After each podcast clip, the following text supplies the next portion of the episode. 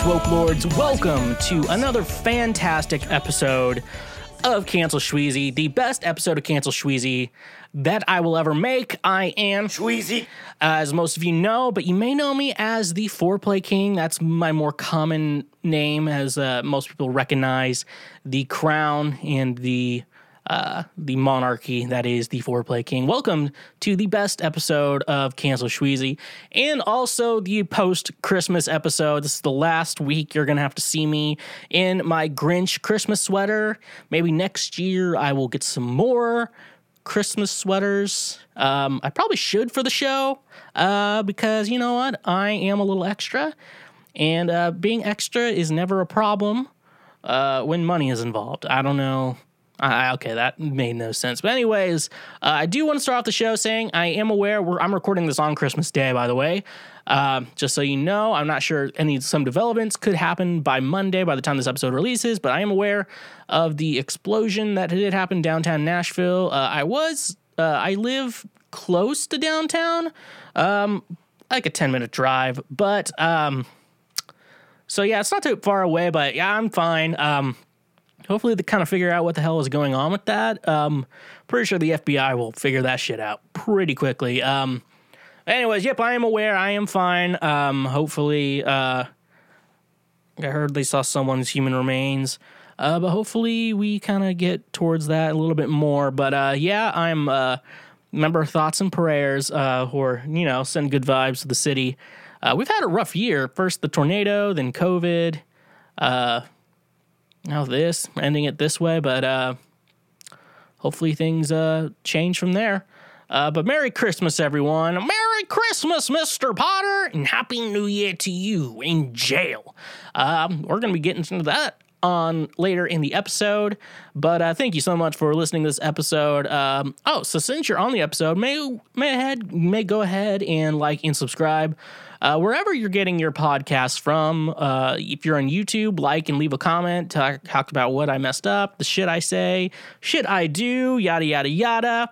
Great way to support the show. Just like and subscribe. Uh, great thing you can do. It's the freest thing you can do. Another free thing you can do is uh, go subscribe and follow me over on Twitch every Monday and Thursday. Uh, schedule to be determined, maybe changing soon. Uh, I will be streaming video games over on Twitch. It's really fun. Um, I kind of like figure it out. I get mad and angry and I talk about cool stuff. It's like this show, but live. Uh, so uh, you definitely uh, don't want to come over there. If, and now for the part that if you do have money, um, if you already have an Amazon Prime account, you can connect that to your existing Twitch account, combine the two. Um, instead of pressing the follow, you can press subscribe button. Typically, they're worth five dollars, but you get one free a month uh, if you already have an Amazon Prime account.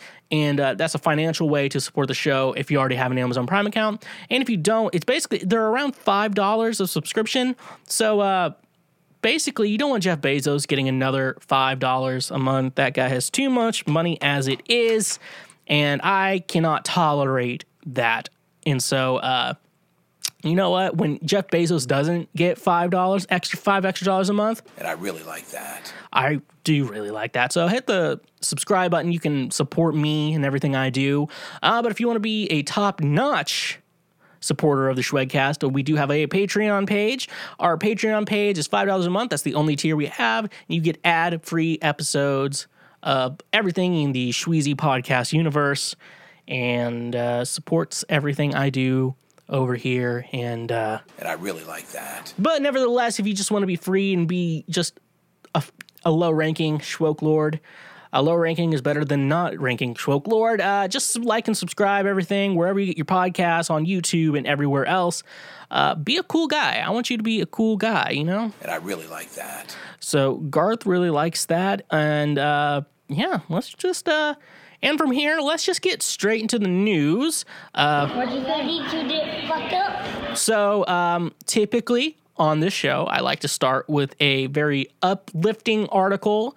I want to get this show going on a happy note, and I found this one, and this one puts a smile on my face. So, uh, let's just get into it. This is from uh, Porno Mags, uh, somewhere. I guess I don't have the.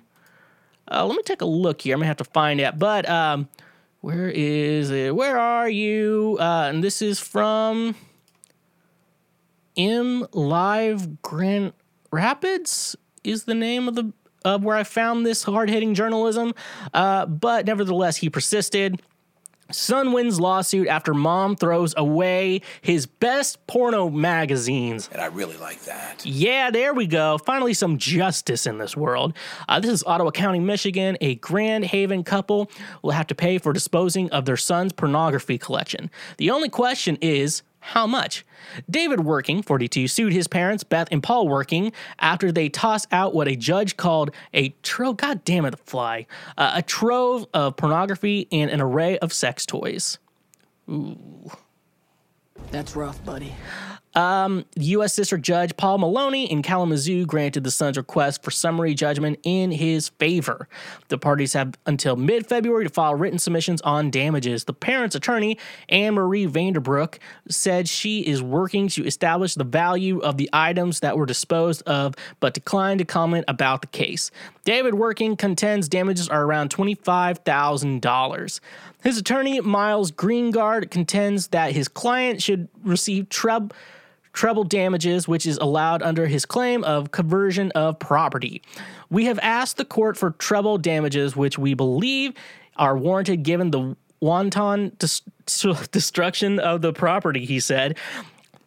He was pleased with the judge's ruling. The case wasn't just about a guy and his dirty magazines. This was a collection of often irreplaceable items and property, Greengard said. His client had moved into his parents' home in late 2016 after a divorce, after he left for Muncie, Indiana. Hey, that's where Josh is from. I'm going to say he's from there because he hates it there. He expected them to deliver his belongings. He later realized that a dozen boxes of pornographic films and magazines were missing. His father said in an email, Frankly, David, I did you a big favor getting rid of all this stuff. The judge earlier rejected the parents' request to dismiss the case. Getting to the heart of the coconut now, the legal issue before the court is whether Paul and Beth converted David's pornography to their own use, Maloney wrote earlier. He found that they did. Holy shit. I didn't even read this article. I'm to try to get these flies too. Did I get? Nah, I got it. Okay. Uh, but they did, frankly, David and I did a big favor again getting the hard coconut. Now, Maloney wrote early, he found that they did. So they were using his porno stuff, his porn collection. In the latest ruling, he said, as early as 1874, Michigan courts have recognized that conversion to one's own use was broad and could include destruction due to the converter's belief in the destroyed items' deleterious effects. The Michigan Supreme Court confirmed that conclusion in 2015. Maloney, Malone, Maloney wrote, "Why? What's going on with me today?" Um, in this case, there is no question that the destroyed property was David's property. Defendants repeatedly admitted that they destroyed the property, and they do not dispute that they destroyed the property. Therefore, the court finds that there is no genuine dispute of material fact on David's statutory conversion claim. The parents had called police on August 23, 2017, over an incident and asked that their son leave for at least three days. The son repeatedly con- contacted his parents and tried to retrieve his property from their home. The judge said the parents said they had told their son when he moved in that he could not bring pornography into their home or it would be destroyed. They also contended he had abandoned the property and said he could have mitigated his losses by removing it himself. The judge said the parents would not allow him back and that they said they would ship his property to him. The parents had kept some materials described as the worst of the worst in a safety deposit box, concerned it could be illegal. Ottawa County Sheriff's Department reviewed the materials and found no evidence of child pornography. No charges resulted. Okay. So so um I feel like I want to say in regards to this, come on, come on, can I get this fly or not? Um, I want to say in regards to this um, this article, I feel like the thing is like a lot of parents have to realize that once their kids become adults, um, and they have to move back in with you, and you're like gracious enough to let them move back in, you can't be their parents. You have to like just let them be a roommate for a while while they get the, themselves up back up on their feet. What it sounds like is these parents were probably a little toxic. Um, there was an incident though. I want to know more details on that incident. Um, it just sounds like probably they got into a fight or something like that, but not like a physical altercation because I think if it was a physical altercation, um, we could have heard something about that. So I don't think it was physical. Um, I believe though, when I look into this, it looks like yeah. The thing is with the parents is. Um, if you had it in storage, I feel like even if you didn't want him to have pornography in their your home, you should have just let it be. Um, to be honest, um, because yeah, now you're like paying damages. So like yeah, and so sounds like your relationship is never going to get back on track. Um, you really ruined a relationship with your child because you didn't like his porn, and that is kind of just despicable of the parents. The parents need to realize uh, that their son's an adult. He's like in his forties, and uh, it's good for them to let him back in. I feel like they may have felt obligated, but they just kind of wanted to treat him like their son again, and that was not cool. And uh, it's not cool to jewel in school, right? It's not cool to jewel in school. Yeah, boy. All right. Next article I'll get into Oh, this one's good. Uh, police use a trick from The Simpsons to catch criminals, and it actually worked. And this is from The Independent. Uh, an ingenious plan from South Yorkshire police fooled 21 people into being arrested. In 2017, Operation Holly involved police sending cards from a fake company to the addresses of some of the most wanted felons on the promise of receiving a free Christmas hamper. Cards claiming to be from Harold Hampers offered the recipients bottles of champagne, wine, Christmas pudding, and other treats. If they fancied these generous free gifts, all they had to do was arrange a delivery time for the hamper to be dropped off at their home. Except it wasn't a hamper that turned up at their home, it was the police. Amazingly, 21 people fell for this ruse. In two days, criminals want the burglary, assault, fraud, drinking, driving, dangerous driving, drug related offenses, and harassment were all rounded up. Driving bans, prison recalls, curfews, and fines were all dished out, and one individual was also remanded, rem, remanded in custody. Temporary Detective Chief Inspector Lee Berry oversaw the operation and praised its effectiveness. In a statement, he said, It's encouraging that our innovative approach has yielded positive results, and we will continue to explore new avenues for apprehending those wanted, which impacts upon the victims of crime. Sending officers to addresses where wanted people no longer reside is also a drain on valuable police resources. This highly creative technique for catching criminals was since attractive attention on social media, where Sam White pointed out is striking similar to a brief storyline in The Simpsons.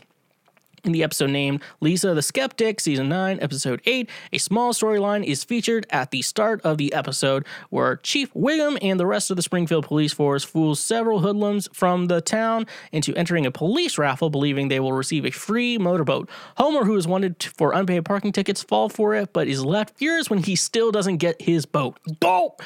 It's unclear whether The Simpsons actually influenced South Yorkshire police, but it, it if it did, they deserve a big round of applause. So, thoughts on this? Um, I mean, well, there is there is something uh, to say here, uh, claiming to be from Harold Hampers. That's the part I'm curious about, um, because is it there could be isn't there some legal obligation that they're claiming to give out this information, but like not giving it to the contestants.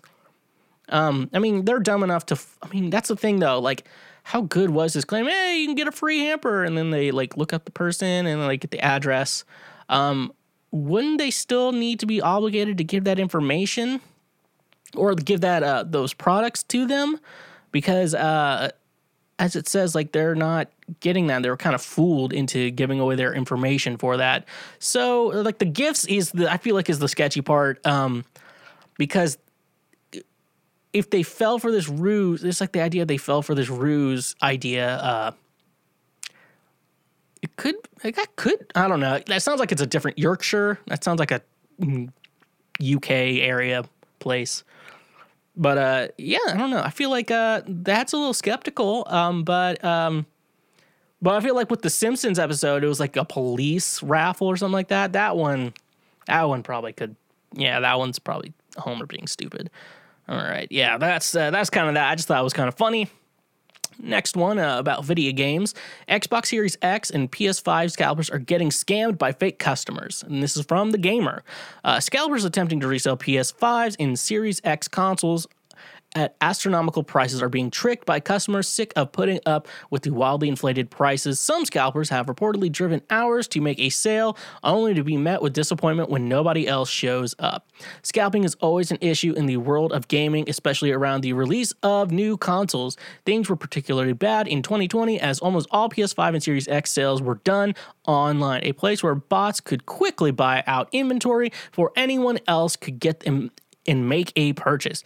Go online right now and you'll see next gen consoles selling more than $1,000 on eBay, nearly twice its MSRP. Angry PlayStation and Xbox fans are starting to fight back, however, by posing as potential customers. They'll reach out to a local seller, inquire about the price, and set up a place to meet, usually somewhere inconvenient for the scalper. Then, on the day of the meet, the customer won't show up. In fact, there's an entire subreddit dedicated to this practice, and that is r scam the scalpers, and it's filled with hilarious ideas like this one. So, this is this is actually from a Twitter account at False Start Pod. Uh, another podcast. Hey, maybe we should team up sometime. If you spot a hashtag scalper in the wild, don't arrange a meetup and never show up. Arrange a meetup at a local children's hospital and tell your local news crews about the person with such a big heart. And they're donating the PlayStation, hashtag PlayStation 5 or hashtag Xbox Series X to the kids this Christmas. Whether you agree with the practice or not, that's pretty damn hilarious. From sending scalpers to buy tires or arranging two different scalpers to meet at the same place. Reddit is filled with tales of scalpers coming face to face with a hefty dose of karma. PlayStation 5, Series X, and the latest Nvidia graphics card have all been the target of scalpers this year. The online only sales for most of these products work to their advantage, and according to a new study, they managed to make over 82 million this year. They've been an absolute pain to customers around the globe, but fit right in with the rest of the 2020 landscape. One UK retailer was able to thwart a scalper group's plan earlier this year as it noticed the bulk purchases before it went through and was able to shut down the sale. We're not sure how many of these scam the scalper tales are true, but neither approve or disapprove of the practice. But for anyone still trying to land a next gen console at a reasonable price, maybe these stories can put a smile on your face. So, um, yeah, it's one of those things with like Reddit things, like how much is actually true? Because you know what, you can just lie on the internet. Um, so I mean, every story is a little can be a little skeptical. Um, one thing I will say uh, to everyone: do not buy a system from one of these scalpers. Congratulations, you played yourself. If you did, you actually did play yourself. But uh, best thing I can suggest for you to do, um, just be a little patient. Like one, let's think about this for the beginning. Um, right now, I would say PlayStation Five, Xbox. The only thing with Xbox is with Game Pass, and you can like get play some of the backlog and like that's the best thing you can do. Uh, playstation 5 has like one or two games available right now.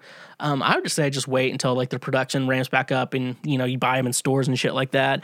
Um, once we get that going uh, what you'll be able to do is uh, just buy a uh, buy it then uh, because once the scalp so when these scalpers have inventory if they don't sell their inventory what will happen is when the when you're able to buy a $500 playstation 5 their $1000 playstation 5 will not be, get bought because no one's going to pay $1000 when you can pay $500 uh, don't be don't be a TikTok there. Congratulations, you played yourself. So uh, that's the best thing I can suggest for anyone uh, to do. Um, in the meantime, though, so yeah, you're just going to be patient. There's not a lot of exclusive games out right now, anyways.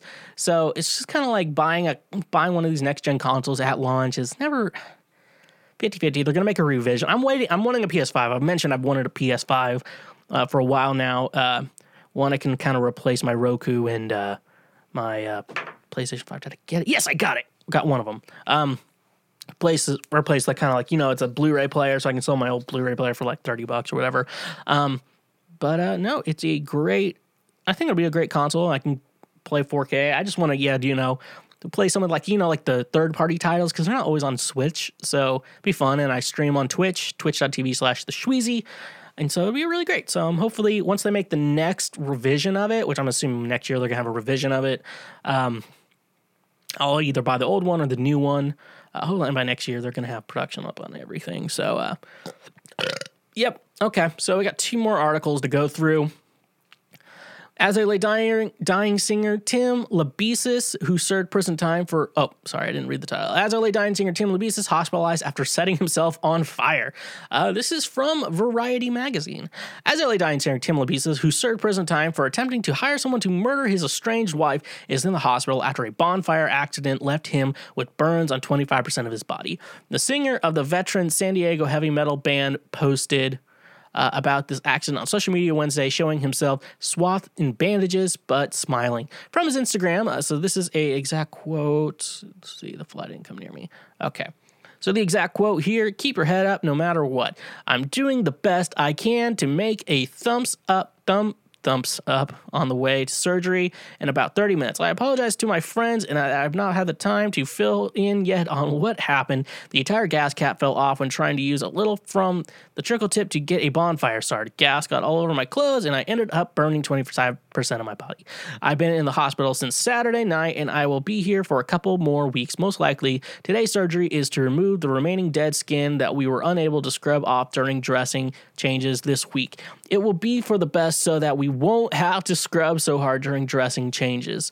And that, in a big relief for me, I am extremely thankful for the burn center workers who are taking care of me. I will try to update all my recovery. It will be a long road, but I will get back to full strength eventually. So, um, Lambesis was arrested in 2013 for soliciting of murder after attempting to hire an individual to kill his estranged wife. The hitman was actually an undercover agent, and the singer pleaded guilty to charges in 2014. He was released in December 2016, and two years later returned to the band, releasing an album. Ironically, in retrospect, titled "Shaped by Fire" in 2019. At least one of the band's concerts that year was canceled due to a public outcry. In a statement, Lambesis wrote in a part, I stand against that person I became during the darkest period of my past, and it's part of my life's work to prevent others from going down destructive paths. It's now been almost six years since I made the biggest mistake of my life, and I consider each day an opportunity to do something positive, to turn my life around, and to use my experience to help others. So that's the that's the um, you got to imagine his estranged now estranged wife is like, yeah, you got what you deserve, bud. Uh, two years in prison for hiring that. Isn't that what Joe Exotic is in prison? I mean, that's the same thing he's in prison for. Uh, but uh, that's I believe it is. He is. He's like in prison for that. Um. Anyways, I don't know how like he they're still doing like concerts and shit like that. I feel like that's just like a weird elephant in the room. He's like, "Hey man, uh, do you want to go get a beer later?" It's like, "Dude, you tried to kill your wife. Um, it's not cool, man." it's just kind of like weird, and I don't know what to say. And I just remember them being a Christian metal band. It's like, yeah, I'm into that Christian metal as they're dying, and now you're like, oh, you mean the guy who tried to get his wife murdered by a hitman? Um, oh, I touched it, but I didn't get it. Okay. Hopefully, I get it soon. Um, but no, I think it's just a weird red flag in the room, and I bet his ex wife is like, he got what he deserved, but. Yeah, I don't know. I thought that was just kind of funny. um, like, man, that karma's really getting to you, bud. Um, but uh, and then the album cover is also uh, also a little rough, buddy. Um, hold on, hold on. I was holding my tea. That's rough, buddy. So, um, yeah, sucks to be him but he'll probably recover and uh, they'll make more albums for some reason. But they're no longer a Christian band. they never they were. I bet so many like heavy metal bands and like punk bands and like the, like in the 2000s they just like were like oh we're Christians and uh, that was a big marketing thing. I think that the Christian music scene was pretty big for the most part. Ah, I hit the mic. Sorry guys and girls who listen to this show. But anyways, Let's go to the last article. Speaking of uh, Joe Exotic, Tiger King star sues Justice Department over pardon rejection. So um, we went over a couple weeks ago that he was asking uh, for a pardon. Uh, he even wrote a letter to Kim Kardashian to see if she could phone call Donald Trump. I don't think that's how it works. I'm pretty sure her assistant has Trump's assistant's phone number or something like that and contact information. And that's how those meetings are set up. Um, Fort Worth, Texas. Uh, this is oh, this is from Courthouse News Service, my favorite uh, news source. In prison, Tiger King docu-series star Joe Exotic sued the Justice Department Wednesday, disputing a rejection of his pardon application because it was not presented directly to President Donald Trump.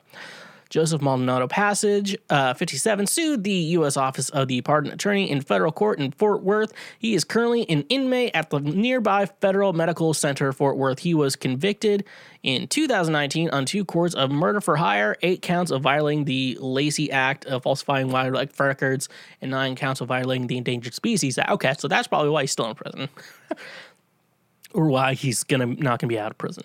Um, Exotic was sentenced to 22 years in federal prison for trying to hire a hitman for $10,000 to kill a rival Tiger enthusiast and Tiger King co-star Carol fucking Baskins.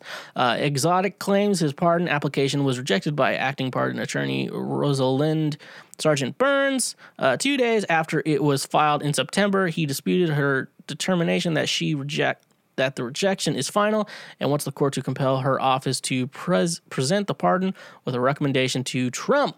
Although the email conceded that the president had the ultimate authority to, to make a decision on the pardon, the email nevertheless implied that the office of the pardon attorney was not sending the recommendation to the president, instead was usurping the role of final decision maker on the pardon. The six page complaint states.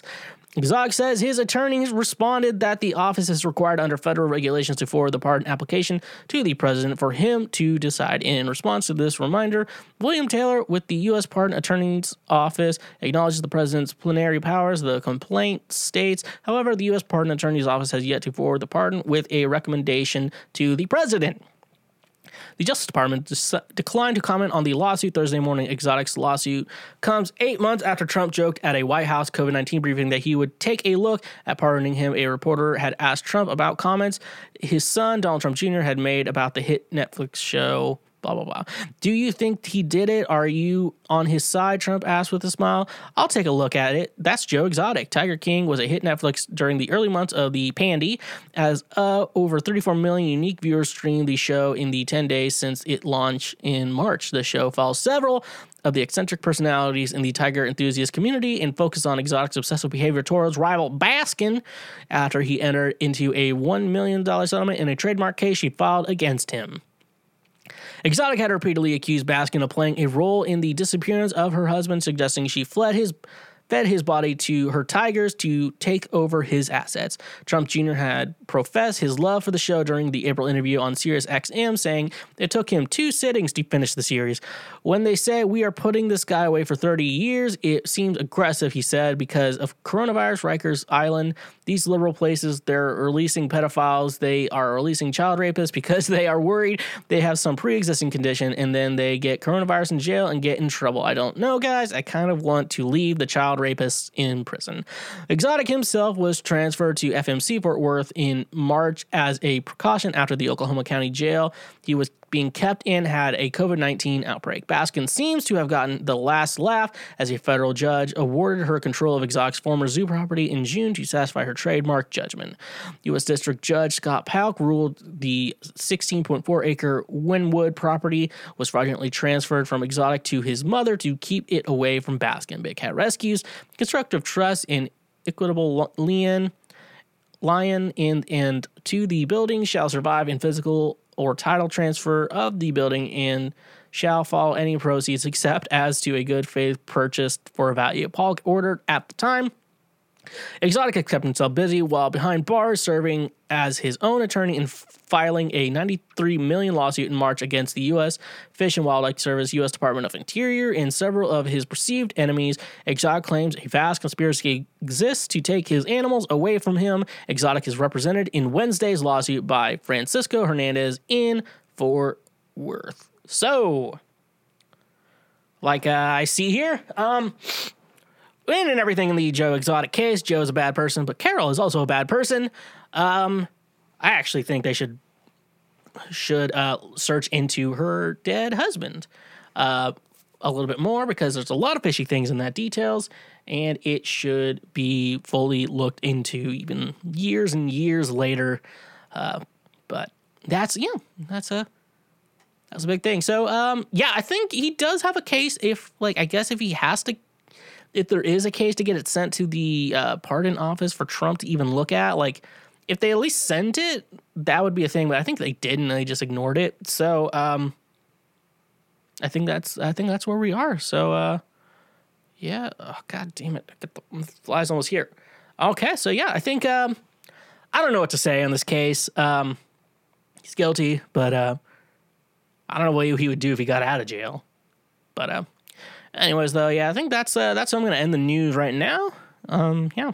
This episode of the Schwegcast is brought to you by Gamefly. Most of you are already aware of Gamefly, but for those of you who don't, it's the best video game rental subscription service for one low monthly fee. As a Twitch video game streamer myself, I know there are two types of game. One type is the game that you'll continue to go back to time and time again, like Breath of the Wild and Super Smash Brothers, and then there's those other games, you know, that you only play once and then never pick up again. And that is where Gamefly is perfect. Most games come in at around $60, and you know, these new AAA titles come in at $60. But with this link in the description of this episode, uh, your first two months will only be $10. I'm a subscriber myself, and uh, I played through Pokemon Sword, and I loved it so much that I wanted to keep that copy. And with just a click of a button, uh, and you just pay the little extra money, you get to keep the game that you rented from Gamefly. You don't even have to worry about anything else, and they'll go ahead and send you the next game. I'm excited for the month of October. I will be getting into Luigi's Mansion because that is a very spooky game, and uh, how that's Halloween, so it's the spooky season, which I am super excited to play that game. I already got it in the mail, and I'm excited uh, for once October kind of rolls around, I can start playing that game, and it is super fun and awesome. I love GameFly. Um, like I said, I'm a subscriber myself, but you can get your first two months for ten dollars. You just got to use the link in the description of this episode, and you know what? Start playing those games. This episode of the Schwegcast is brought to you by FNX Fitness. FNX Fitness is committed to creating innovative supplements of the highest quality that provide focus for a productive morning, energy to thrive all day, uh, performance supplements to reach new goals, unique sleep and recovery formulas to support any sport, and healthy supplements to support an active lifestyle for years to come. They also have a fantastic clothing line so you can look good while you work out as well, which I always like to look good working out. Hashtag pray for Micah. We all know the drill. Um, with your purchase of any product from the FNX Fitness website, they even donate a gallon of water to a child in need, so you know that each purchase you make uh, really is helping someone out. Uh, using promo code SCHWEGCAST or link in the description of this episode, you can save 15% off your order. Again, that is promo code SCHWEGCAST or link in the description down below. Save 15% on some great performance supplements. Okay, so going into some more activities in the uh, Shweezy universe. So I saw this thread on Reddit. Um, it's like on our Ask Reddit. Um, one of the questions was, which I, I think I preach a lot. What's something that is romantic in movies but creepy in real life? Um, which I'm a big believer in that. I grew up and was raised by TV, and uh, turns out uh, women don't actually like that romantic shit um, because if you do it in real life it's awful. But uh, in movies it's like amazing which is just fucking stupid. Uh, but anyways like so i look at a couple of these things uh, to see kind of what it is. Um, i see stopping weddings. Yes that would be a shitty thing to do. Stop! I know you're not in love with me but uh, will you marry me? Uh, you know shit like that. And i'm gonna leave uh, i'm gonna leave my fiance at the altar. Like, I feel like you should have done that not at the wedding. Would have been a good idea. Yeah, don't ruin someone's wedding. Show up and ruin their wedding. Uh, pursuing someone already in a relationship, uh, I have been dumb enough to fall for this one. Um, honestly, they're happy and they're like, oh, just kind of uh, and the next one is and kind of goes along with obsessive and unrequited love, spamming years. Like, oh, maybe someday if I just keep proving my worth, you're already worth. You've already proved your worth.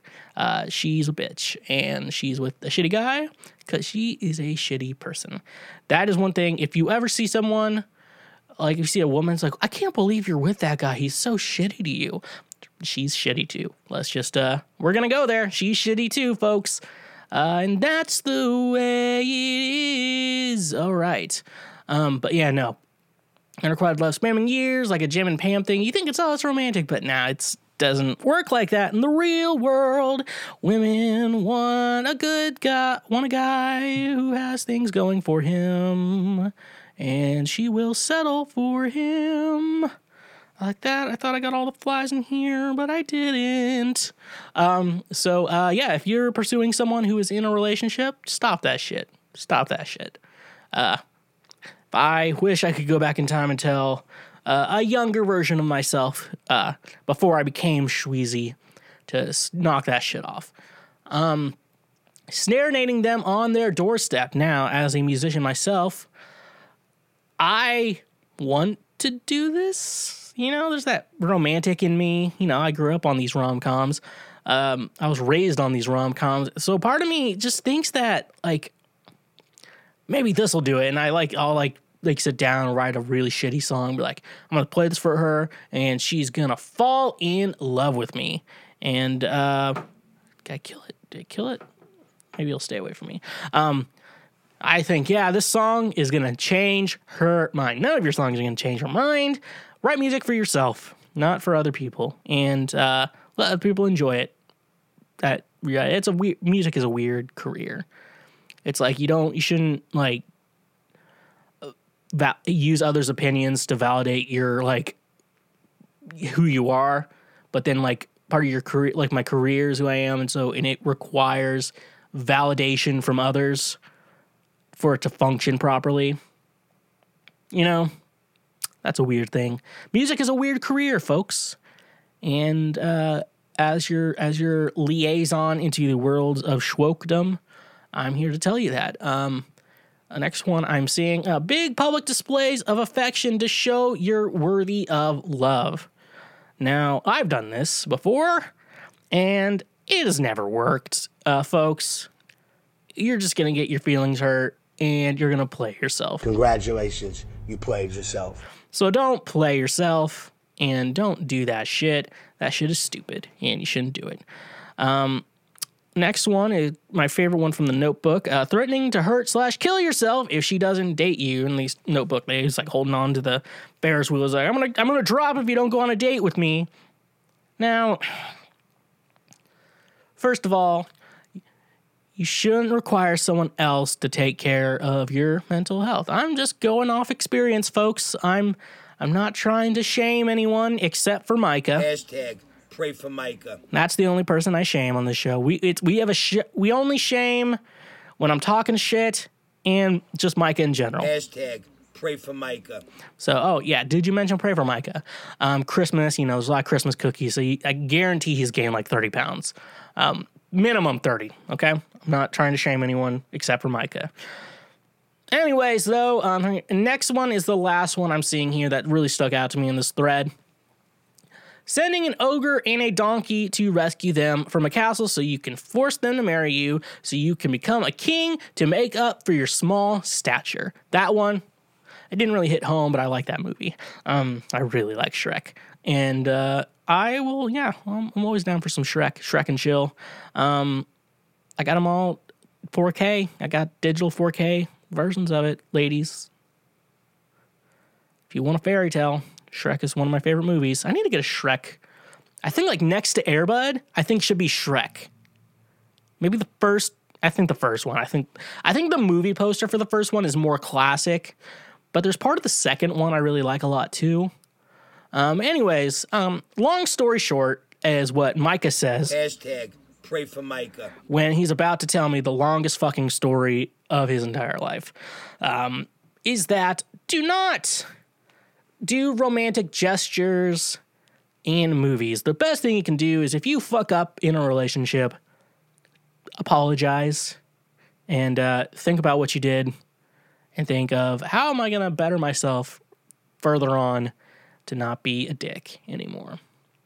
And that's is love advice from Shweezy before we actually get into the love advice. I really like that. And if you want to call me wrong, Pretty bold of you little fucks to assume that I'm not God. so uh yeah, you know what fuck's happening. Um but nevertheless he persisted, he being me.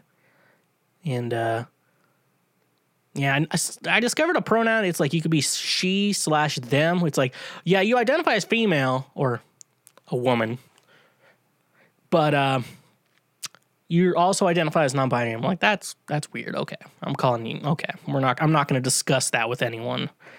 Um. Anyway, so um, going on our Christmas series, I in the, for the month of December, I want to make a tradition where I review a Christmas movie every week.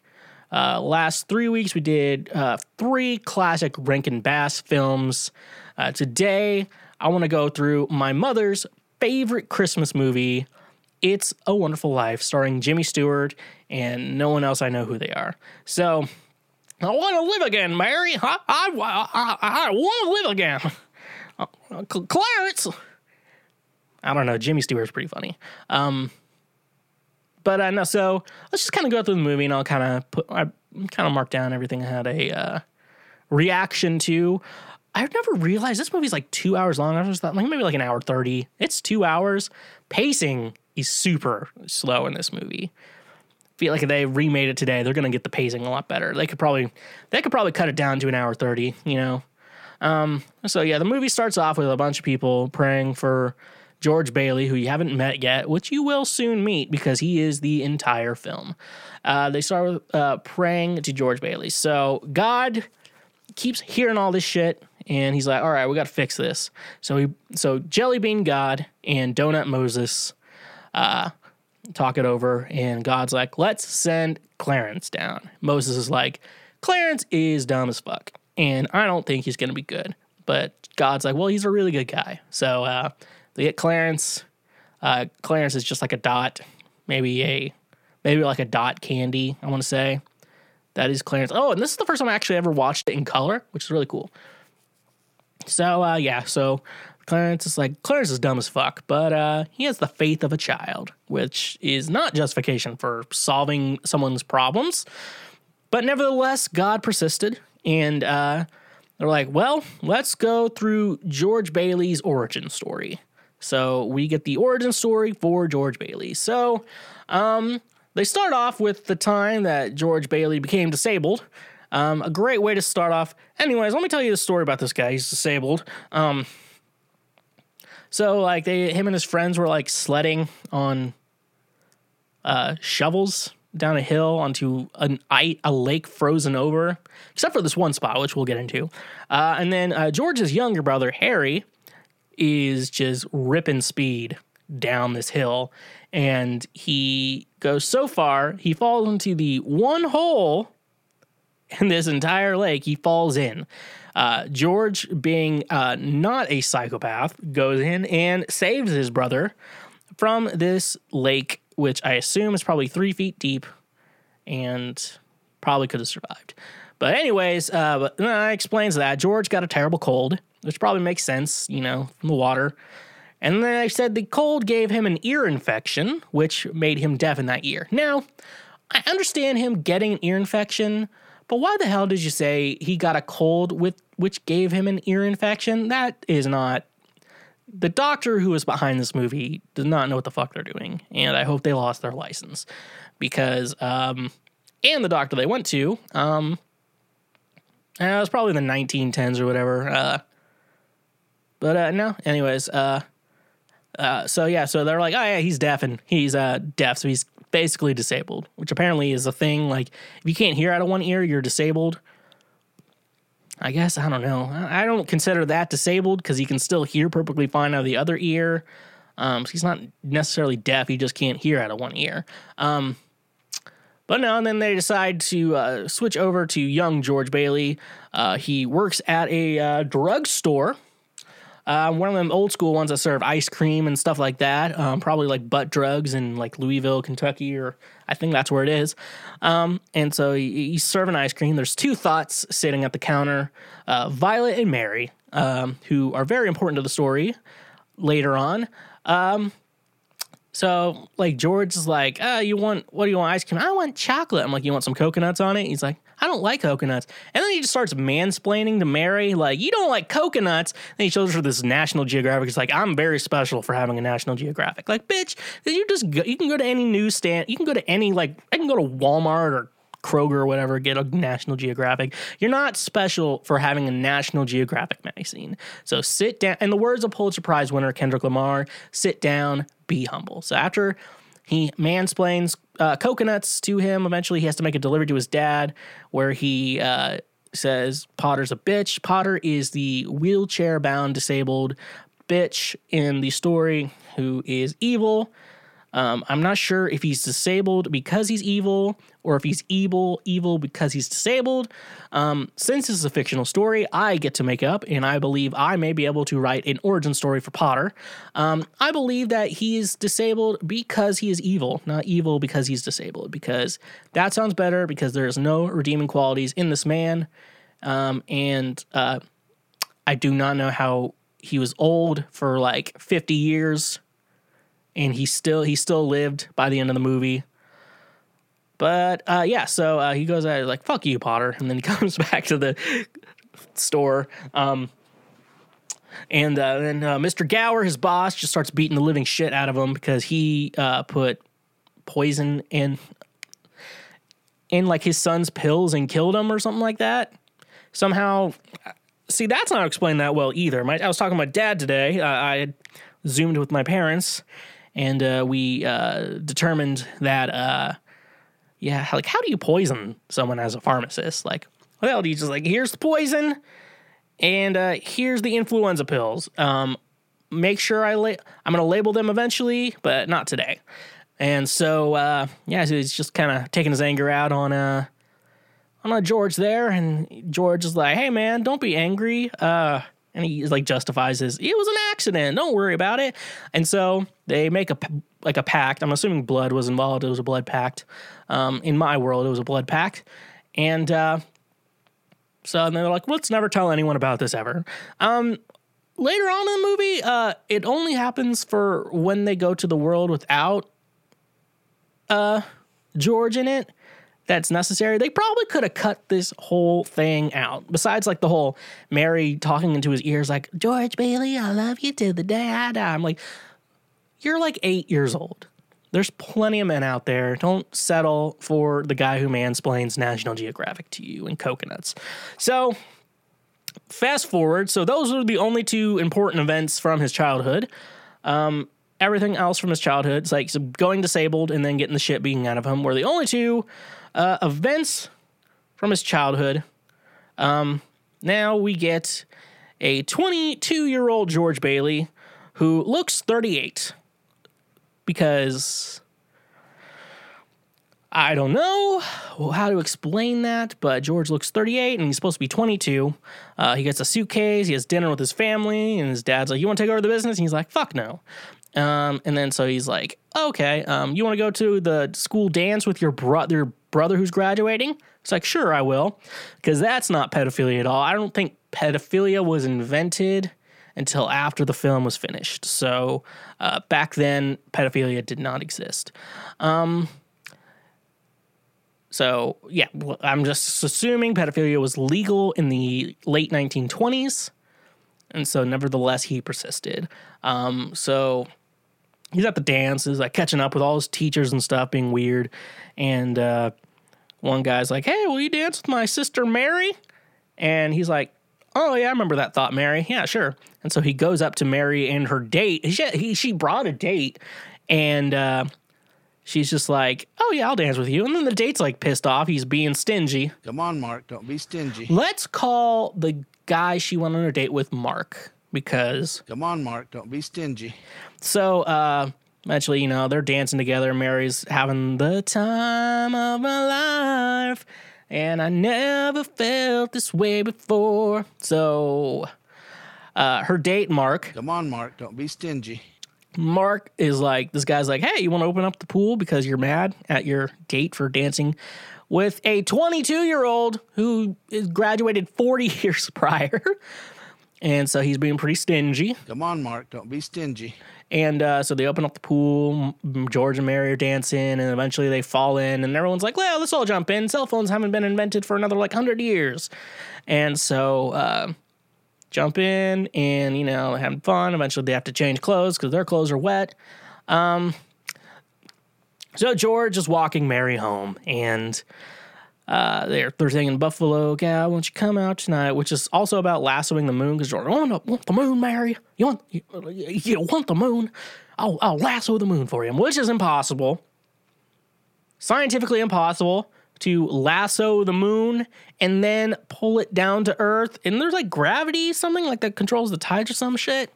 So yeah, that's a that's a thing. And so eventually, you know, they're throwing rocks at an abandoned house because that's romance in the 1920s.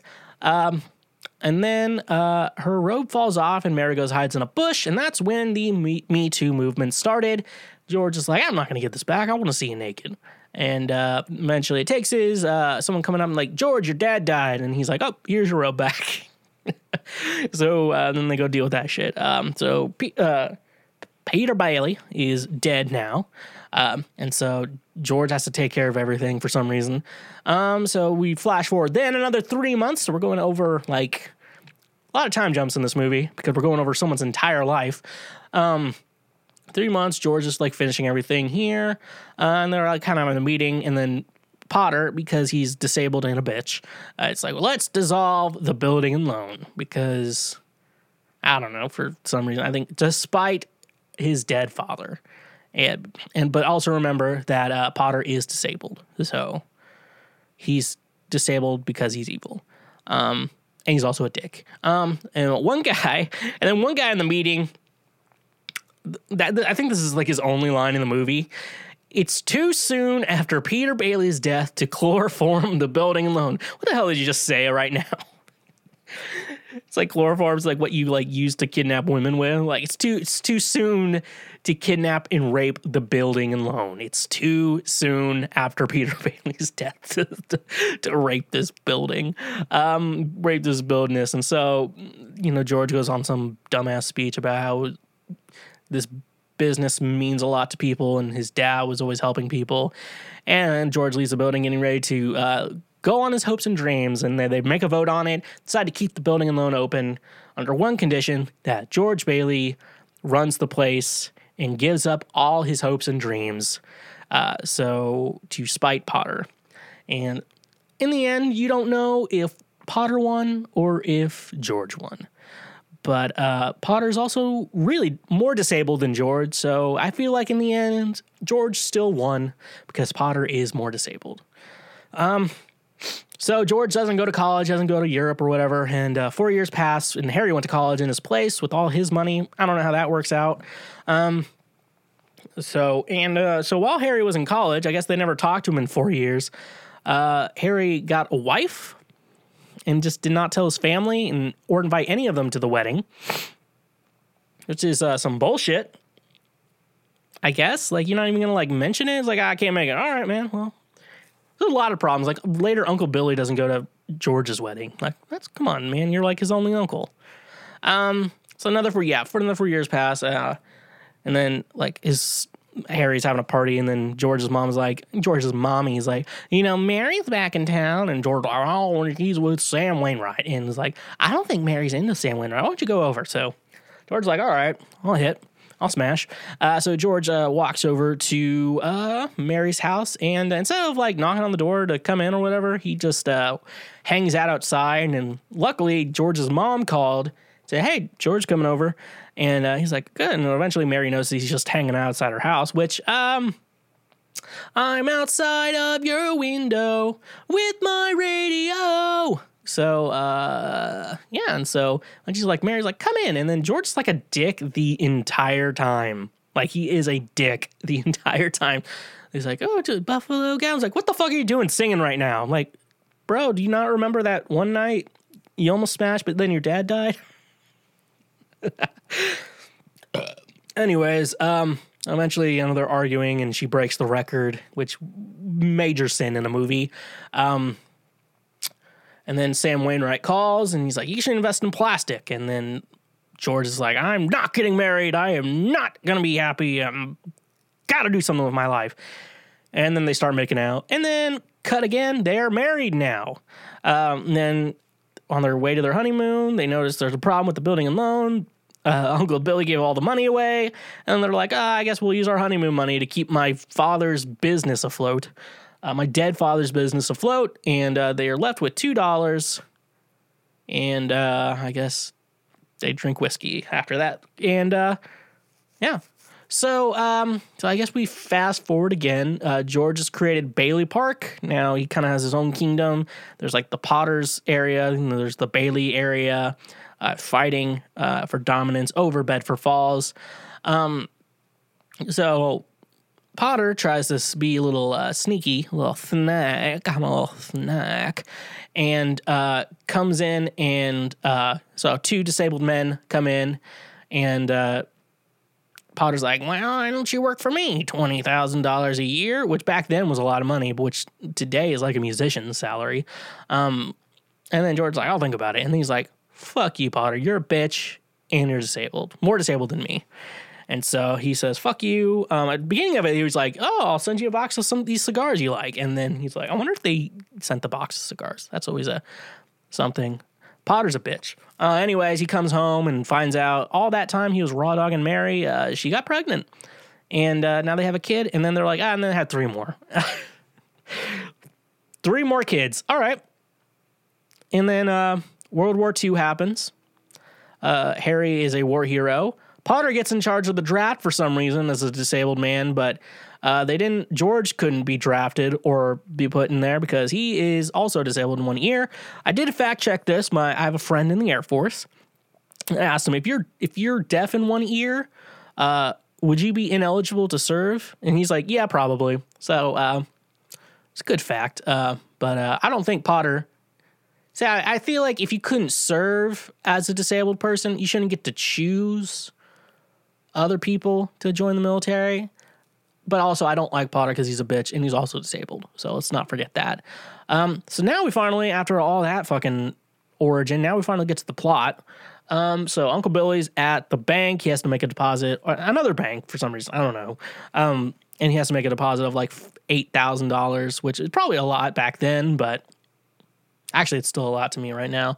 Um, so we get um eight thousand dollars. And so after he's like, "Hey, look at the magazine," he has that in the magazine, and then accidentally slips and gets to Potter.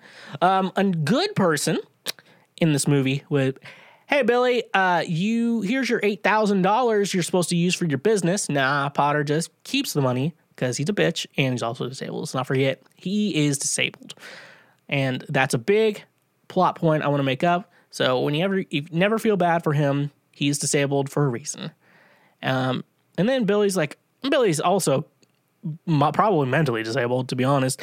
And uh, I can't remember how the money got, how he lost the money, which is actually kind of a tricky thing.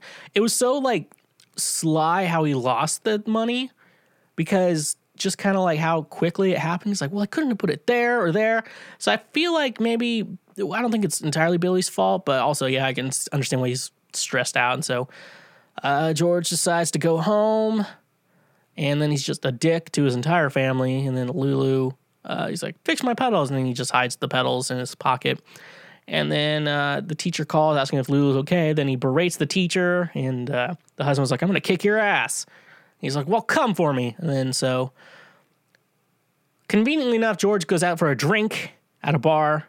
I think uh, martinis, and uh, he's like, ah, you're George Bailey. He's like, ah, my wife's the one you yelled at. And so he starts trying to kick his ass and they kick him out of the bar. So, uh, yeah, eventually, uh, then George decides to drunk drive, hits a tree, and the guy's upset about the tree.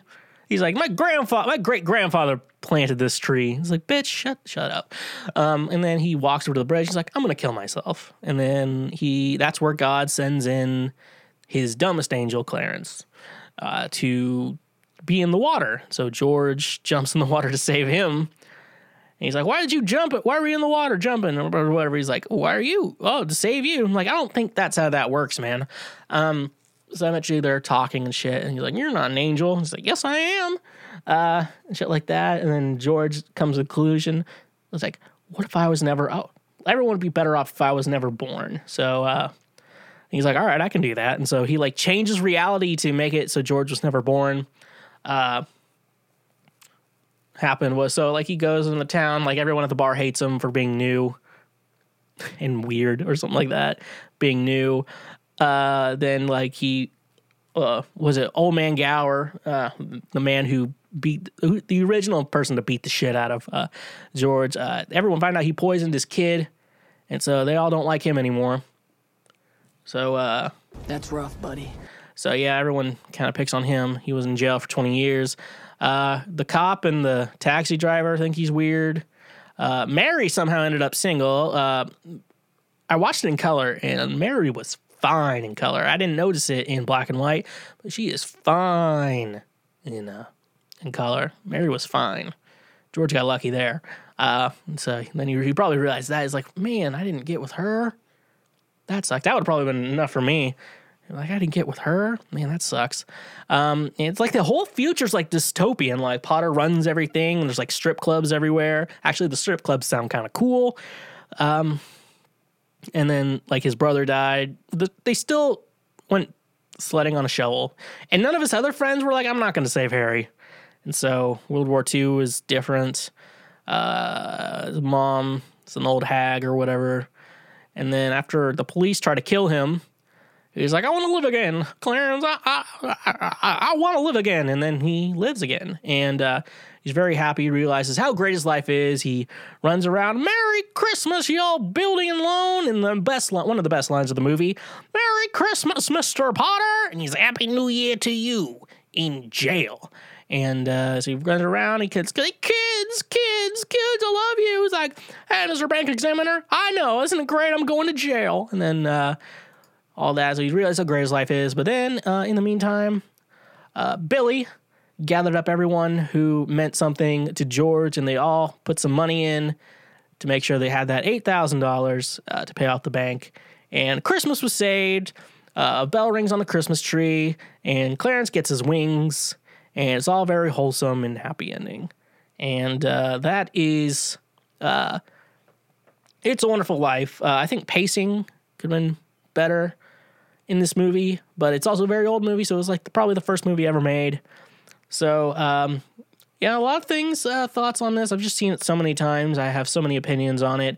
Uh, first of all, I think they should have just beat the shit out of Potter, and Potter should go to jail because I feel like it's still considered stealing because it wasn't technically given to him. So that's some shit. That's some dirty shit right there that I'm not into. And also, um, also I've just been thinking about making my own version of it, where like all my friends and family's lives are actually better if I never existed. And the moral of the story is you have to live out of spite because then you know they're a lot worse with you. And I'm like, okay, live out of spite. And that's why you shouldn't kill yourself. And I know you I know someone can justify, is he really gonna kill himself over eight thousand dollars? And I'm gonna be honest with you, I've thought about killing myself over a lot less. And I know a lot of you listening to this episode have thought about killing yourself over a lot less. So let's not shame him for having a mental breakdown, thinking about killing himself. And he also was the life insurance policy, so like everything was gonna be fine if he killed himself. So it's a lot better than that. So, in the meantime, we've all wanted to kill ourselves for a lot less. Uh, he, he was going to go to jail. He was going to go to jail. He was almost going to go to jail. His kids were not going to have family. Uh, financially ruined. So, I mean, I've you know we've all thought about killing ourselves for a lot worse, and uh, yeah, that's the that's the thing. Uh, the moral of the story I've come to conclude after many, many, many watches of It's a Wonderful Life is do not kill yourself over $8,000. Stay alive out of spite because a lot of people hate you and your existence is poison to them.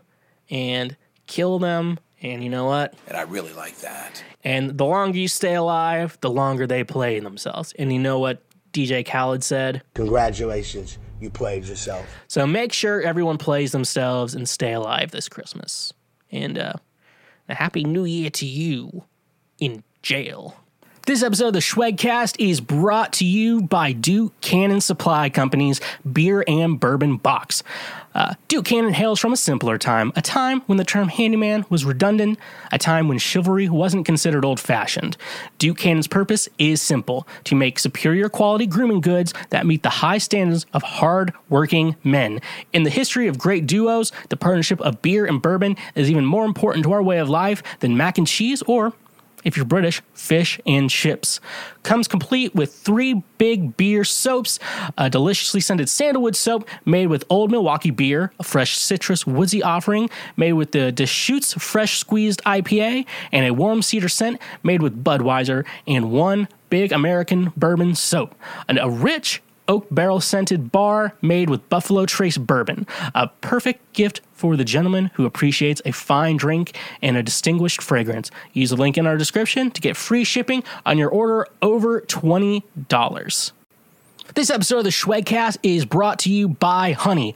Honey is a free browser extension you can download using the link in the description of this episode. Honey searches the entire internet for promo codes, coupon codes, free shipping, and anything else that will save you money when buying things online. It is 100% free, and at no point will you have to pay for it with any microtransactions. It's just as simple as pressing a single button, and you can start saving money. It's that simple. I use Honey myself, I've been using it for years, and it's a great way to save money on pizza. Uh, it's a great way to for me to buy audio equipment online. It always saves me money. I've gotten 40%, I've gotten 50% even before. It is so great. I love honey and you will too. And if you don't use honey, it's basically throwing money away. So, use the link in the description of this episode, s- install it on your web browser whether that's Chrome, Safari, Opera, Opera, whatever it's called, and start saving money on things you buy every day anyways.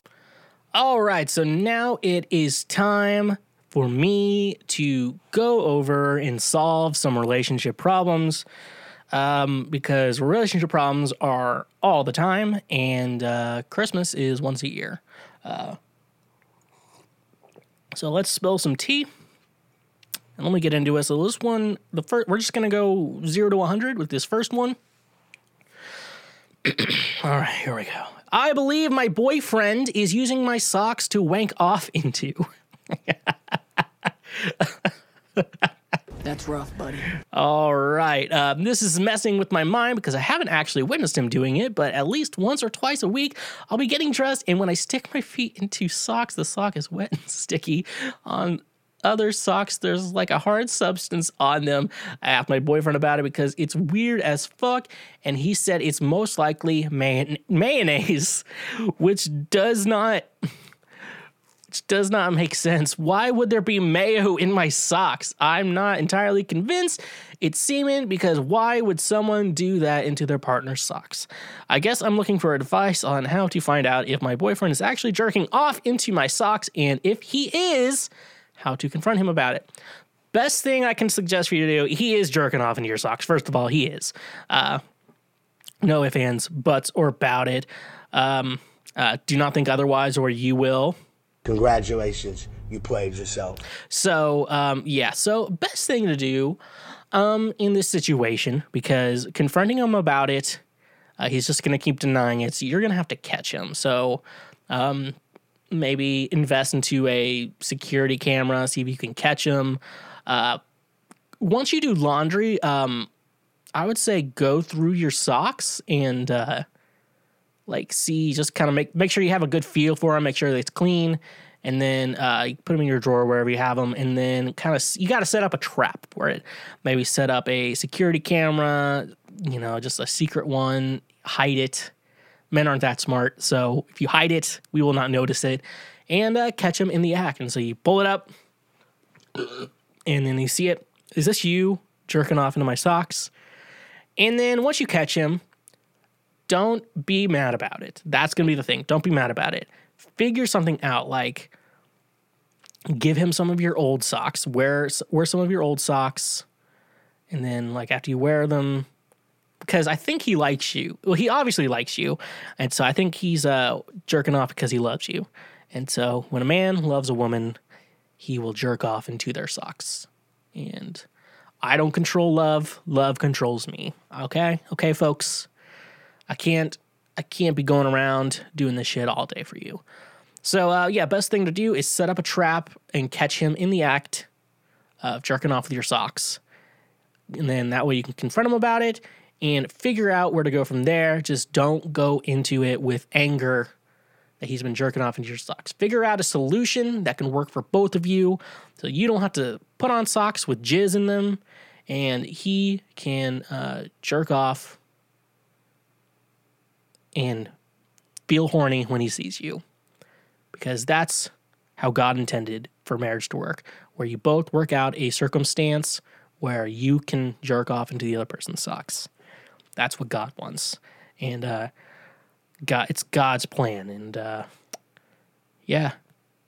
So uh and if not, that's you're listening to me if you're offended. This is the type of guy you get. So uh you know what the fuck you're getting yourself into. Um let's move let's move on. Uh that's uh Oh, this next one's rough too. Why did I get all these rough ones this week? I asked my boyfriend if I could have an orgasm in bed. That's rough, buddy. Okay, so I really love my boyfriend. He's great in every other way except for sex. I've been with him since I was 18, and for years we've had one way sex where he orgasms from penetrating me. Our sex typically lasts less than 120 seconds, and I always make sure I give foreplay. I give foreplay first, give or get. You should always get foreplay, ladies. I am the king, and I would be the one to tell you that. He never gives me any foreplay, and he never tries to make me orgasm. Most times it hurts a lot, and it ends with me feeling unsatisfied but happy. I've pleased him. I started masturbating a lot, and he became very insecure about it. We ended up talking and ended up asking him if I could also have an orgasm when we do sexual stuff, even if it's not every time. He told me it's not as important for women to orgasm during sex, and it was so awkward I left it as that. What do I do? Listen, listen, I, I want this is for your boyfriend. Look, buddy, you got to make your girl come. You got to do it. It's it's the law of man, the law of schwokdom. That you make your woman come. You got you maybe have to eat her eat a little gourmet food. Gourmet being her pussy. You got to eat the pussy. You got to eat it. You Got to eat it. Just eat it. Um, because you know what? She nice thing about your girl though, she knows what gets her off. So you need to help her and stop with that shit saying it's not important for women to orgasm. When a woman orgasms, she is the coolest person afterwards. And that is why you give women orgasms because they're super cool afterwards, at least. Sometimes they're cool before too. Sometimes sometimes they're cool all the time, but they're really cool after you get them off. I'm, I'm telling you, my friend, you want to get your girl off. I'm telling you, that's the T. And uh, yeah. Next question. So yeah, so um, confront him about it. Uh, do not give him sex unless he makes an effort to get you off. All right, and that's for the lady. Man, dude, you gotta you gotta get her off. All right, uh, we got some more questions here. People want me to solve their life problems. Uh, I just found out the girl I've been dating for three weeks is an anti vaxxer, and I don't know how to handle it. All right, Tyler explains broad strokes, but a little more context is as follows. Uh, we were in the car together, and she received a call from someone that she decided to screen, saying, We're friends, but tend to disagree on a lot of issues. I said, Oh, like what? And she mentioned the COVID vaccine, that this friend is pro vaccine and she is not that she doesn't want anything in her body from a doctor, that she never goes to the doctor, and that her friend, the one whose call she screened, suggested that even if she didn't want the vaccine for herself, that she should still get it to protect other people who are in high risk categories to be susceptible to COVID. To which she explained she believed in Darwinism. Yeah, whoo boy. Uh, I was so shocked, I didn't know what to say. Like, she seemed like such a regular, fun person and had great chemistry. With that, I'm kind of just blown away. So, obviously, this is a non starter for me, but I wanted to approach this in a way that's not attacking her if is it possible to have a conversation with her so that she may be to open to learning about why vaccines and western slash modern medicine is a good thing? Lol i can't even believe i'm typing this. And she already left town for the holidays and is texting me a bunch and all while this is stewing in the back of my mind maybe i'm being too pr- precious about coming off like a dick. Any advice for how to handle would be be greatly appreciated all right. First of all, bro, you're not marrying this chick. Um, what's she like in bed? That's going to be the first thing I ask for you. She's fun in bed, you're going to have to stick around for a while, but you need to understand that if you're just gonna be along for the ride for some sex, then um, and you're not gonna marry this bitch, um, whatever stupid shit she says is not gonna matter because you're not gonna marry her, and you only have to gonna have to deal with this in small fractions. Maybe uh, you only maybe eventually get to a point where you only communicate for sex because this woman is not your ride or die. Obviously, also my EP ride or die is out now on all streaming platforms. Uh, but yeah, and I don't understand if if you're an anti-vax and you don't believe in like he's like I don't trust anything a doctor is to put in my body. Are you are you R worded right now? Are you what? So like you and I'm like these people are like uh I'll, I don't know what's in a big I don't know what's in a Big Mac. But I can tell you this: I'm not taking no COVID vaccine. If you want me to know that, I'm not taking no COVID vaccine. That's poison from the government trying to chip me. Like you're dumb. Like you're dumb. And if you're fat and you're anti-vax, like shut the fuck up. Like for real, if you if you're fat, Hashtag pray for Micah. Micah's not anti-vax. But anyways, if you're if you're fat, you don't need to worry about what's in the COVID vaccine. My mom already got it. I talked to her today about it, and she said that uh, she had some like she felt weird for a little bit, but now she's fine. And then there's other rumors of face paralysis, which I'm assuming they would figure out in the trials for it if it was an actual problem. So yeah, tr- you can trust vaccines. N- stop with this conspiracy theory bullshit. Don't be R worded. And uh, if you want to come at me in the comments, Pretty bold of you little fucks to assume that I'm not God. is a little uh, quote for you to always remember that it's pretty bold of you, little fucks, to assume that I'm not God. I am right about everything, unless I'm not. And uh, yeah, never marry a anti-vax chick. That is advice for every person listening to the show today. Never marry an anti-vax chick because they are stupid. And uh, the sex is probably good, but do not marry an anti-vax person because if you have a child with them, I mean, I guess you don't have to pay child support that long, but uh, also I don't want I don't want to kill kids unless it's like in Star Wars in that scene. Uh, anyways, so yeah, never date an anti-vax chick. Uh, you can have sex with them, but don't marry. Don't. You realize it's probably not going to end, so just have fun. Have a fun ride. You know, every even the best fall down sometime. Even the stars refuse to shine.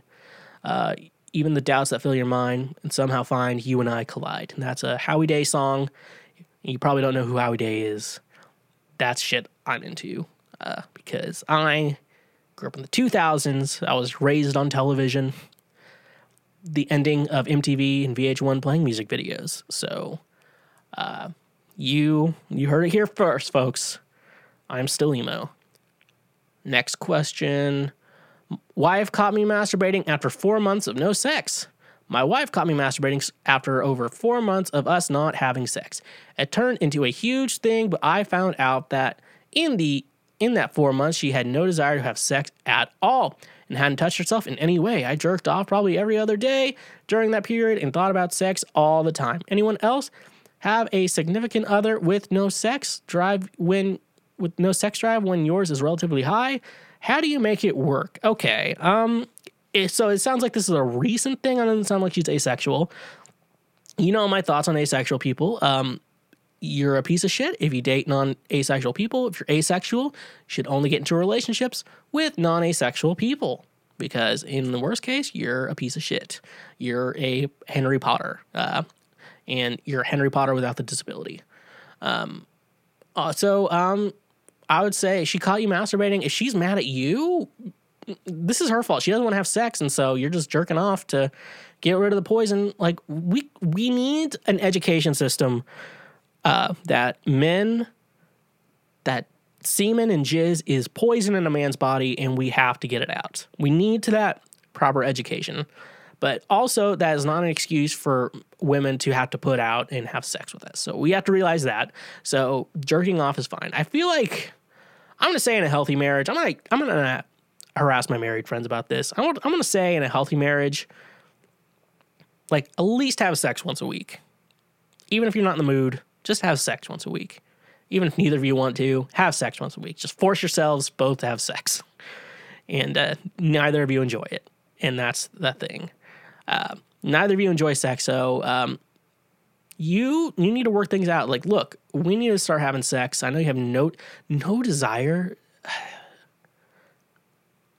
I don't know how that like. Men are always horny. Men, men could jerk off as much as they want to most of the time. Like now we're getting older. It's like I don't think I should be jerking off every day.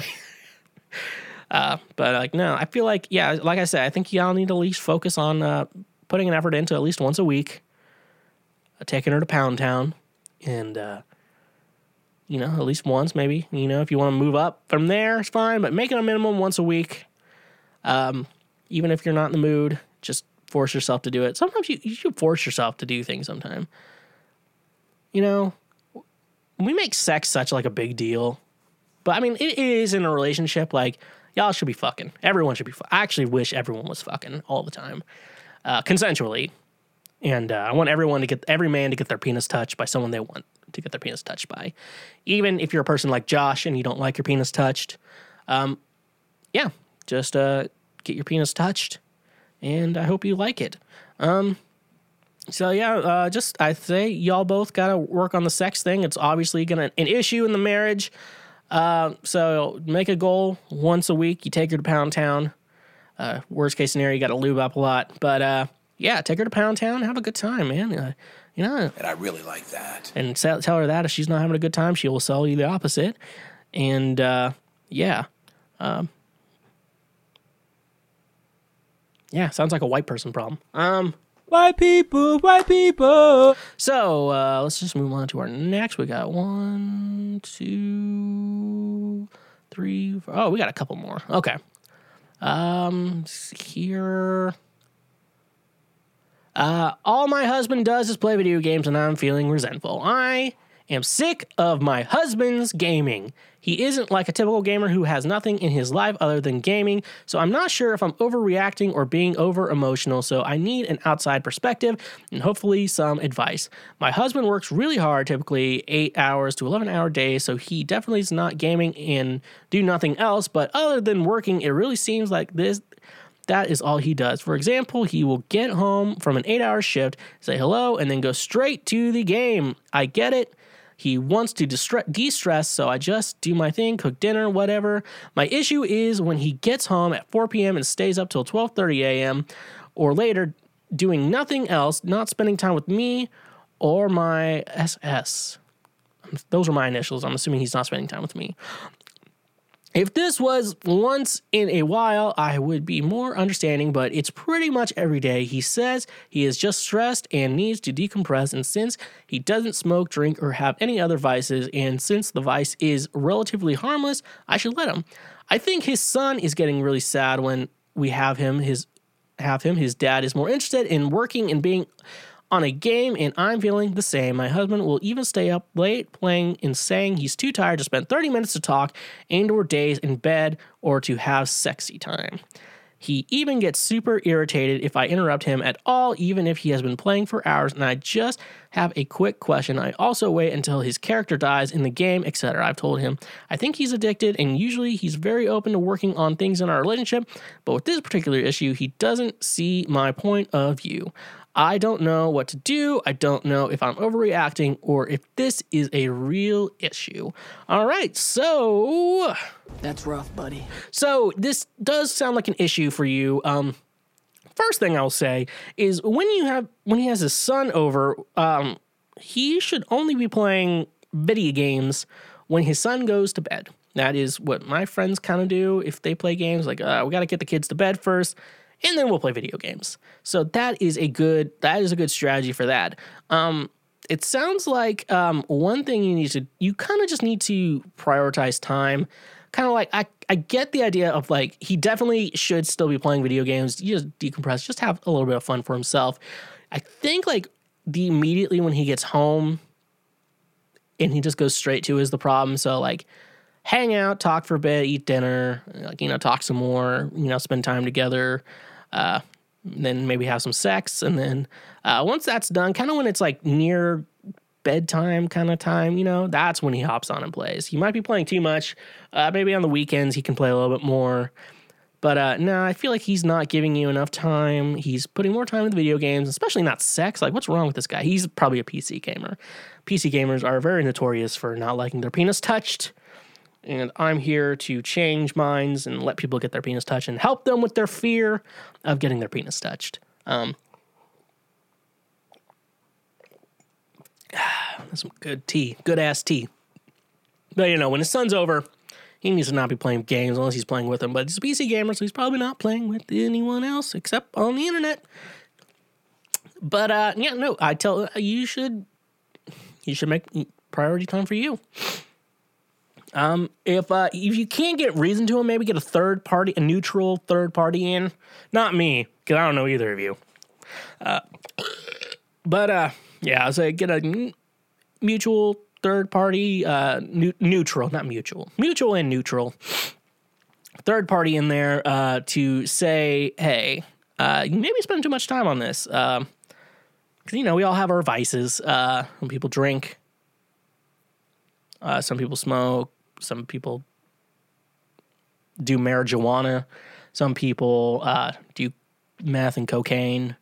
Um, some people are gamers, so I think that's his vice, and he needs to adjust himself to uh, regulating how much time he's doing that shit. So uh, get a neutral third party in there to maybe work that out.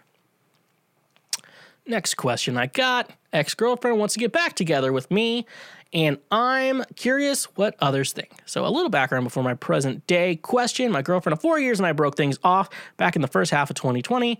The breakup sucked.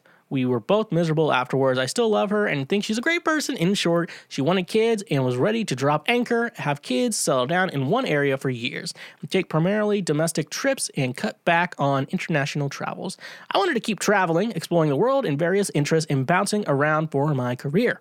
Boiling down to the crux of what caused our breakup earlier this year was she gave an ultimatum to agree to get married. No problem here, and promised her a baby before she turned 30. Problem here, I'm on the fence about kids as I have no visceral pull to be a father, but I am slowly warming and becoming more tolerable of kids in general.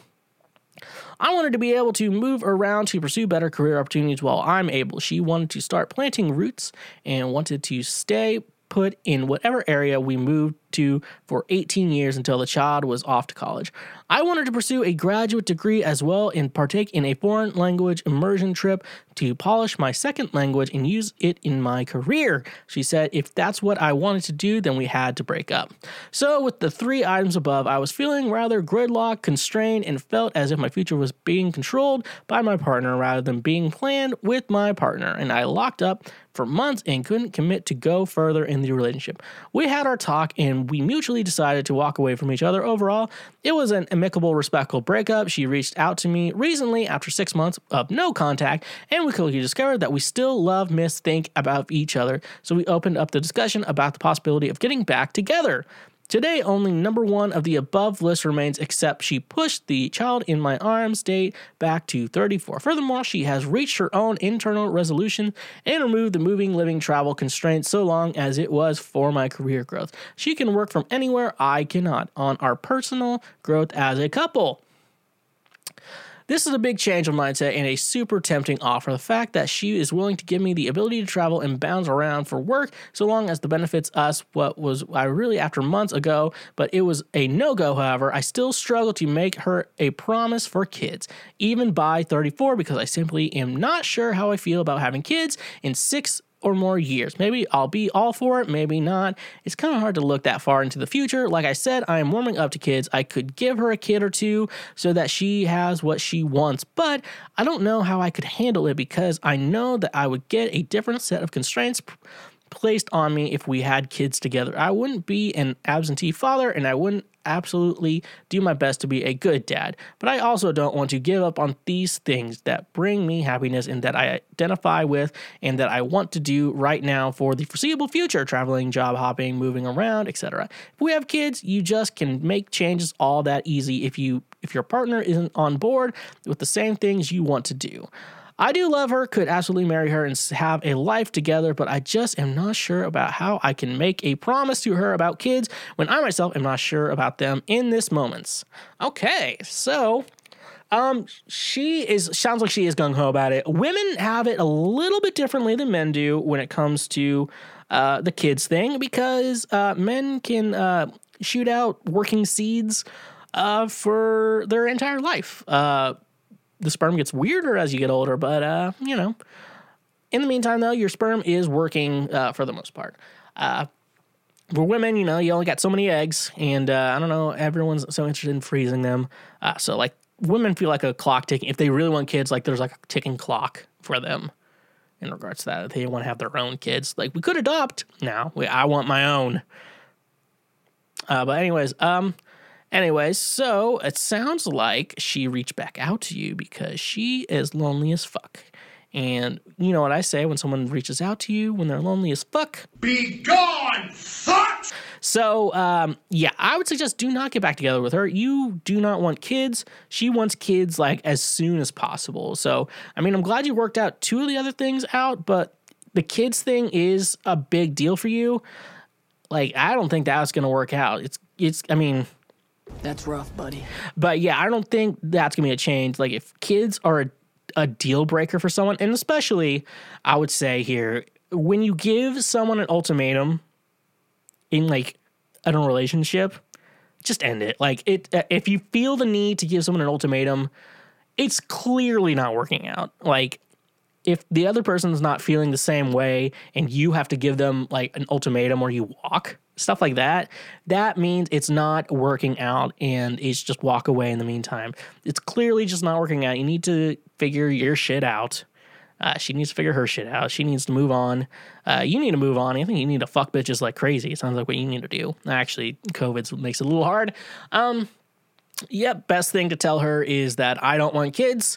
Um, you should be with someone who wants kids. Uh, you shouldn't be with. Mm, she cares about you, but the kids are going to be a deal breaker. And if she's making it to a point where it's an ultimatum, that's going to be a relationship problem. So, um, best thing I can tell you is tell her Be gone, fuck!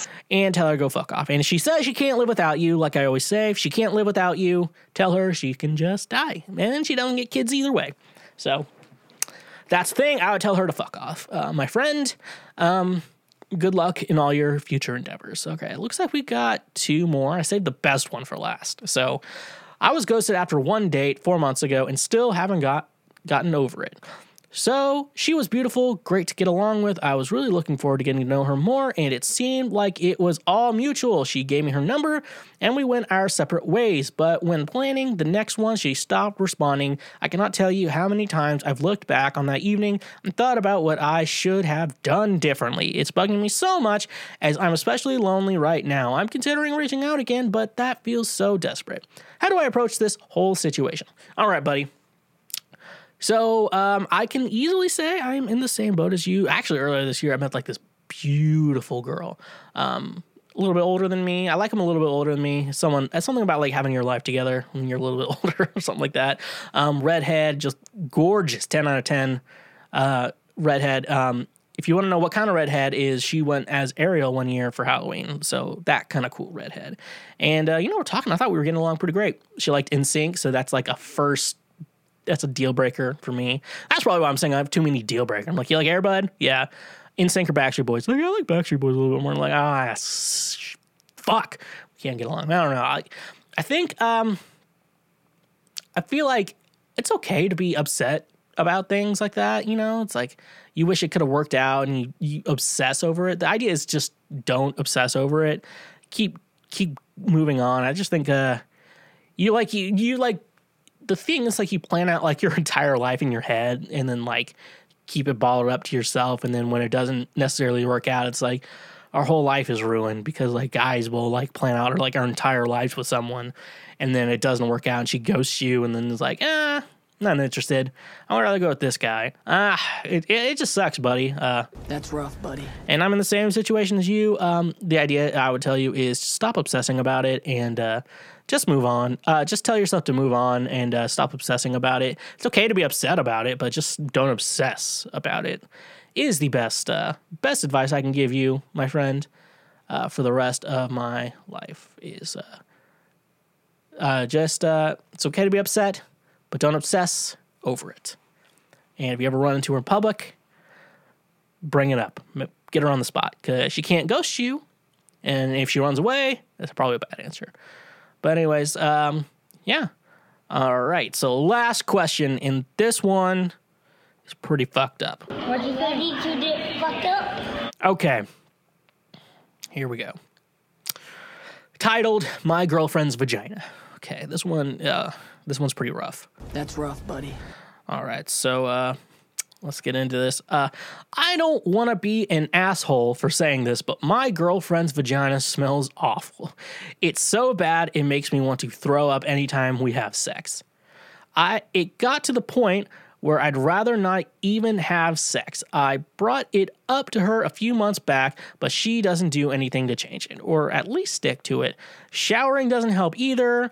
I've asked her to try things, but whatever she does doesn't continue beyond a week. I tried being nice, I tried being assertive, but it doesn't change anything. She tried a pill she puts in there, and she tried drinking cranberry vinegar mix, but that's it. I don't know what else to do. It makes me want to leave. It's like it doesn't matter to her. And she always wants sex, and when she doesn't get it, she always gets in a mood. When I bring up why I don't want to to, we'll talk for five minutes and she'll just shrug it off. By the way, for anyone saying it's just a natural smell of or her smell, I must disagree. I've been with plenty of women to know natural smell from something that just isn't right.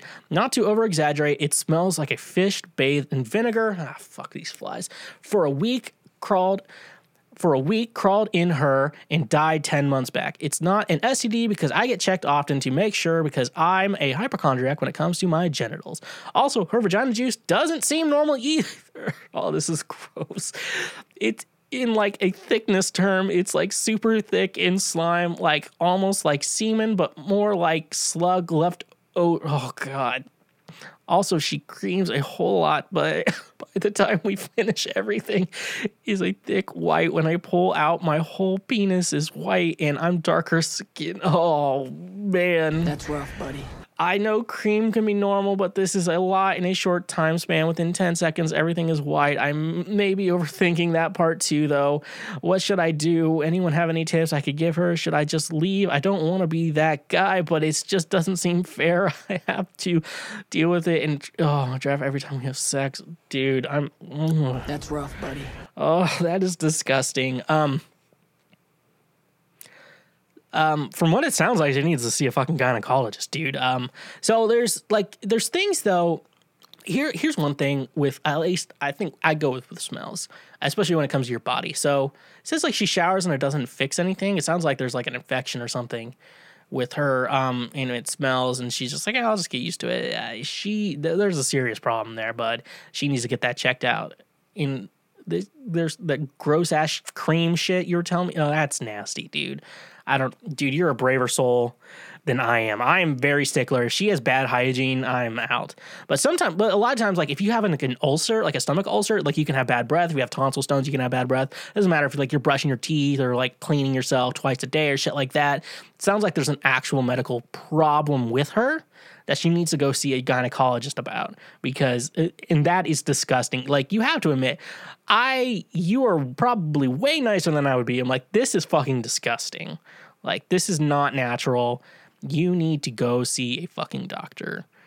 You know i feel like that's your that's kind of the whole point and like you're like look there's i care about your health. You could just say it's a it's a health thing and you care about her health that is like more of an issue. Uh, I don't think you should leave her if she doesn't. Okay, if she doesn't see a doc, if she refuses to see a doctor about it, uh, tell her it's leaving because I, you shouldn't be caring more about her than she should care about herself. Uh, because that is an issue, and if that's an issue, and you're disgusted to have sex with her, where there's a clearly easy problem to solve there, dude, your girl's fucking disgusting. You need to fucking if she refuses to take care of herself like that, that is a big red flag, and she does need to.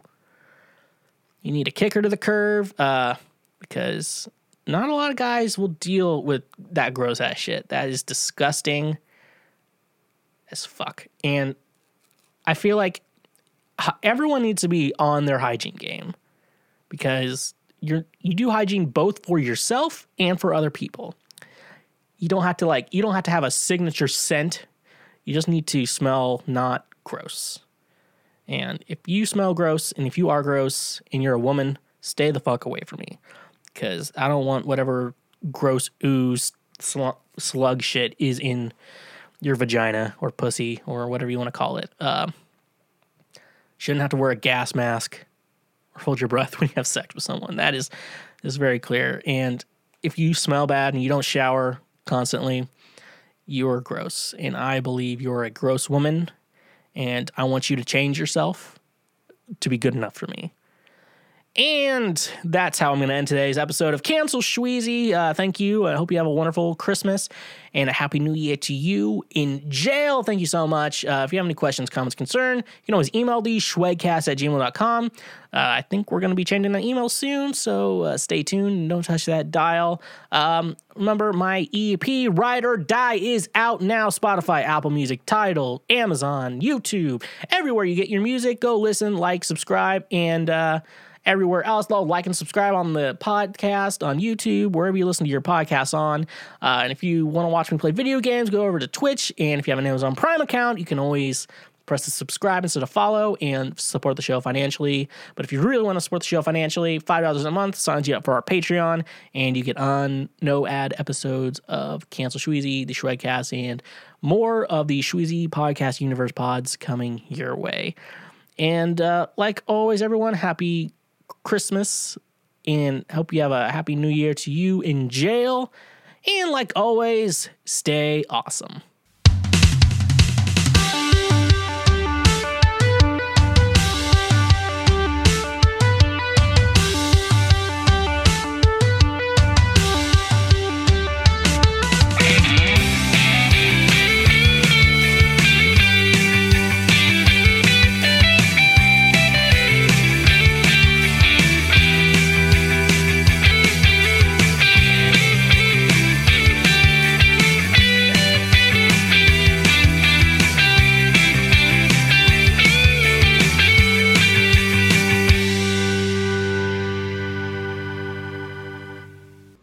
Hashtag pray for Micah.